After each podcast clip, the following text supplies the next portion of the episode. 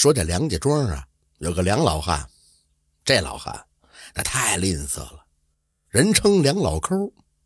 在他们村一提到他，那都是连连的摇头，还说一句呢：“那货 抠抠屁沟子都得缩着缩手指头，铁公鸡一个，一毛不拔。”离这梁家庄东南五里啊，有个李家庄。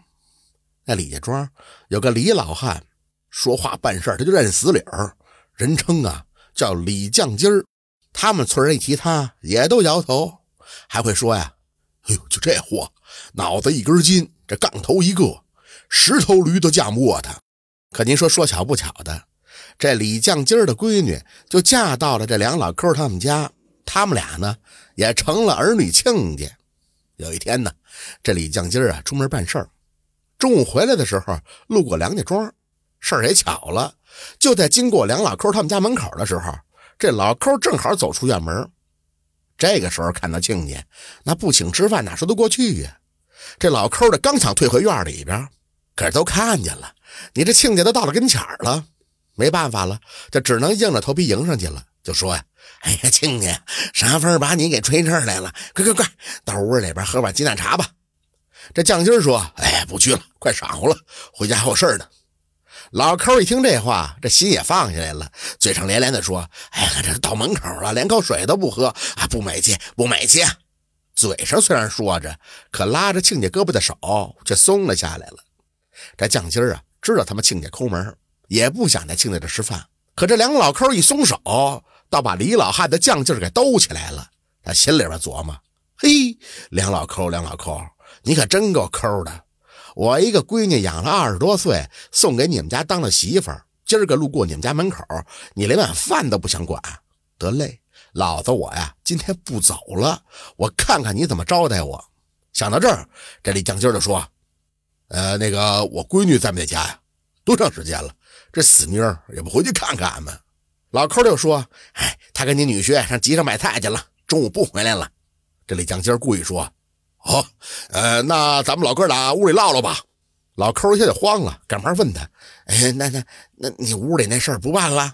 啊，不办了，不办了，也没啥要紧的事儿。”进了屋以后，这李将军坐着喝茶，梁老抠呢就灶火间安排饭菜去了。挺快，老抠端着菜就上来了，一个凉拌萝卜丝儿，一个小葱拌豆腐。等他坐定了以后啊，这老抠就热情的招呼亲家：“来吧，吃菜吃菜。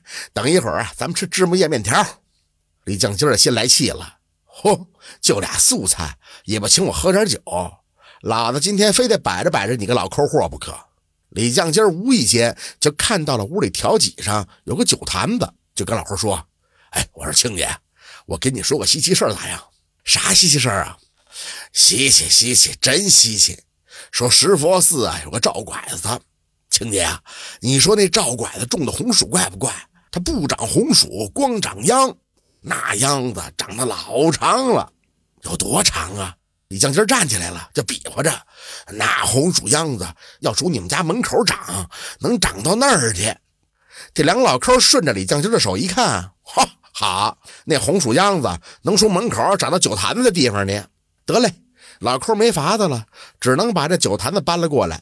几杯酒下了肚以后啊，这老抠就说：“那亲家呀。”今儿个我一个人在家，也没啥荤菜啊，对不住啊。李将军一听，忙说：“那好办，你去找个人，把我这骑的驴给杀了，咱俩整个荤菜。”老抠听完了就面露难色了。那你待会儿咋回去呀？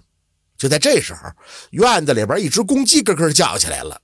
李将军一听，指着公鸡就说：“那还不好整，我骑那只公鸡回去呗。”梁老抠没辙了。就只能把邻居叫过来帮忙杀鸡，准备啊做一盘辣子鸡。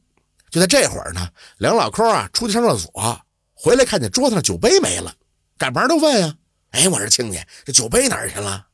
李犟筋就说：“哎呦，亲家，这酒杯太小了，我刚才一不小心连酒带杯都给吞进去了。”老抠一听，知道这是亲家嫌酒杯小了，于是呢就拿出了大杯子。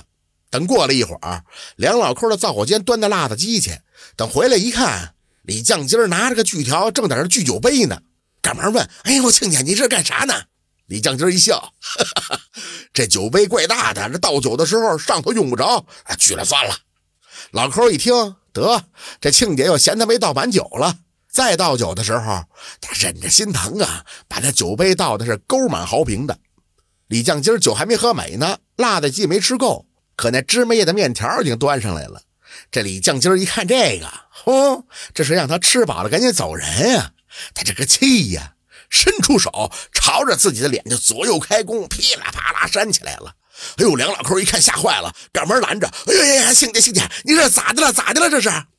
李将军又说：“哎，我这脸没喝红啊，出门怕人笑话你不好好招待我，我呀干脆把自个儿脸扇红了算了。”哈哈这就是俩亲家斗气儿的故事。感谢您的收听，喜欢听白好故事更加精彩。